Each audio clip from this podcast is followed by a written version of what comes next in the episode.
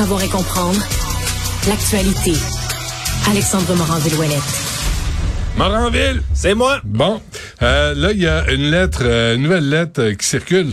Oui, une nouvelle lettre qui a été publiée en premier dans les pages du Devoir. Cette fois-ci, c'est 200 personnes qui la signent. À quel sujet, Benoît? Encore sur Amira El Gawabi. Qu'on salue. Et ceux-ci, ouais, qu'on salue. Et c'est ici, par exemple, cette fois-ci, c'est pas en appui, c'est contre elle. Ils réclament son départ, l'abolition également du poste d'émissaire fédéral à la lutte contre l'islamophobie. C'est la présidente du Rassemblement pour la laïcité, le Nadia El Mabrouk, qui a euh, envoyé tout ça au Devoir, donné une entrevue également.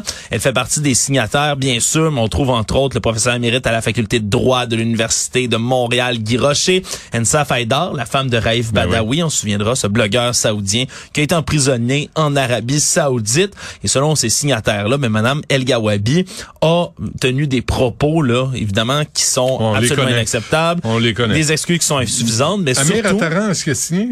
Non, non, Ah, je bon. pense pas qu'Amir Attaran est signé. J'ai pas lu les 200 Jean noms, mais ça, Jean Frémont, ça m'étonnerait. Le- Euh, point le- intéressant, Benoît, c'est ce qu'ils disent, c'est que ils pensent que, ils trouvent que le poste, hein, parce que ça, il y a bien des gens qui Ouais. réclamaient son départ, mais l'abolition du poste, une autre notion. C'est ce qu'on dit, c'est que la notion elle-même de lutte contre l'islamophobie, il y a une espèce d'amalgame qui est fait avec ben la restriction de la liberté d'expression. Ben Souvent, on va parler là de l'islamophobie comme grand terme parapluie qui protège de toute critique de l'islam en tant que Et donc là, on veut éviter tout ça en supprimant le poste, ni plus ni moins. On dit que c'est la moitié environ des signataires de la lettre qui sont des musulmans qui vivent au Québec ou au Canada.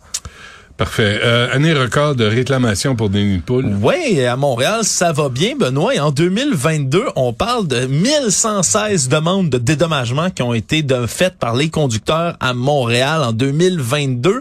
Et on dit, entre autres, c'est le plus haut nombre depuis près de 8 ans. En moyenne, c'est à peu près 482 réclamations. Alors, quand on envoies 1100 keks dans une année, tu sais que ça a été grave Bravo. pour les nids de poules. Bravo. Évidemment, euh, après la pandémie, les gens se sont mis à reprendre leur voiture, mais c'est une facture quand même. Le total, il y en a 256 des automobilistes qui ont fini par être indemnisés par la ville. C'est en haut de 100 000 dollars quand même de dommages qui ont été réparés. Et ce qu'on dit selon certains cas de, de figures qui ont été énumérés, là, des hommes et des femmes qui ont pu avoir des réclamations comme celle-là, le message c'est n'hésitez pas à poursuivre la ville Attends, si ça vous a pris trouvez. cinq ans, là, le, le cas qui est présenté Ouais. sur le journal. C'est en 2018, il vient de régler. Ouais, c'est vrai que c'est Ça a quand pris même cinq ans. Puis, comment s'appelait la, comment se définissait elle-même la mairesse Plante en 2017? La, la ministre de la mobilité?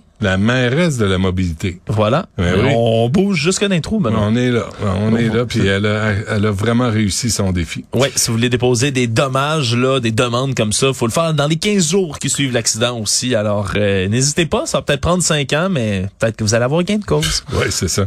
Euh, T'as le temps de changer de char, hein? Le, le gars, il a Ah, changé de ça- char. oui, ben, fort probablement, effectivement, le temps de régler les dommages. On vous donne 1000 pièces sur les 8000 qui ont été causés.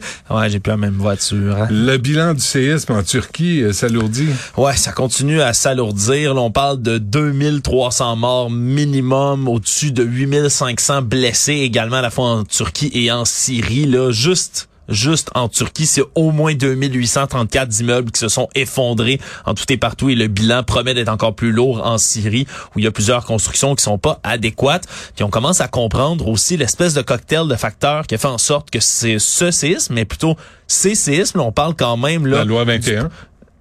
Non, pas Ah non, ah, 21, je Benoît. pensais, parce que c'est responsable de toutes les Ouais, catastrophes. magnitude de 7.8. Après ça, c'est la réplique de 7.5 aussi. C'est vraiment là, il y a eu plein de petites secousses Solide, de répliques, hein? mais Ouais. la dernière secousse, celle-là, était dévastatrice. Le problème, c'est que ben ça s'est déclenché à une heure où les gens étaient soit massivement chez eux dans les bâtiments donc à la maison parce que ça s'est passé vers 4 heures euh, et quelques du matin heure locale. Donc les gens étaient coincés dans leur domicile.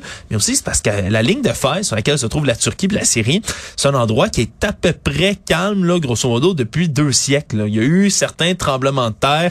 À peu près en, en 1939 il y en a eu un mais ça n'a jamais été de cette amplitude là c'est une région donc qui est très peuplée où les bâtiments sont pas faits comme par exemple à San Francisco pour résister là du tout à des tremblements de terre donc tout ça s'est effondré comme un château de cartes malheureusement avec les gens dedans on continuera de suivre les réactions d'urgence puis l'aide internationale dans tout ça OK, trois pêcheurs sauvés en Australie. la morale de l'histoire, Benoît, si vous allez à la pêche, d'amener votre glacière avec des bières, ben ça pourrait vous sauver la vie. Ces trois pêcheurs qui étaient à 16 km des côtes d'Albany au sud de l'Australie et qui ont à peine eu le temps là, de déclencher leur balise de détresse puis d'avoir des petits gilets de sauvetage, mais qui étaient dans une eau très, très, très agité, des énormes vagues. Ils se Mm. sont raccrochés après quoi? Leur glacière, Benoît, avec leur drink dedans. Puis ils ont réussi à être sauvés deux heures plus tard grâce à ça. Ils se sont accrochés, là. Il y a des images même qui sont diffusées. Allez voir ça. Ça vaut la peine, la vidéo de tout ça.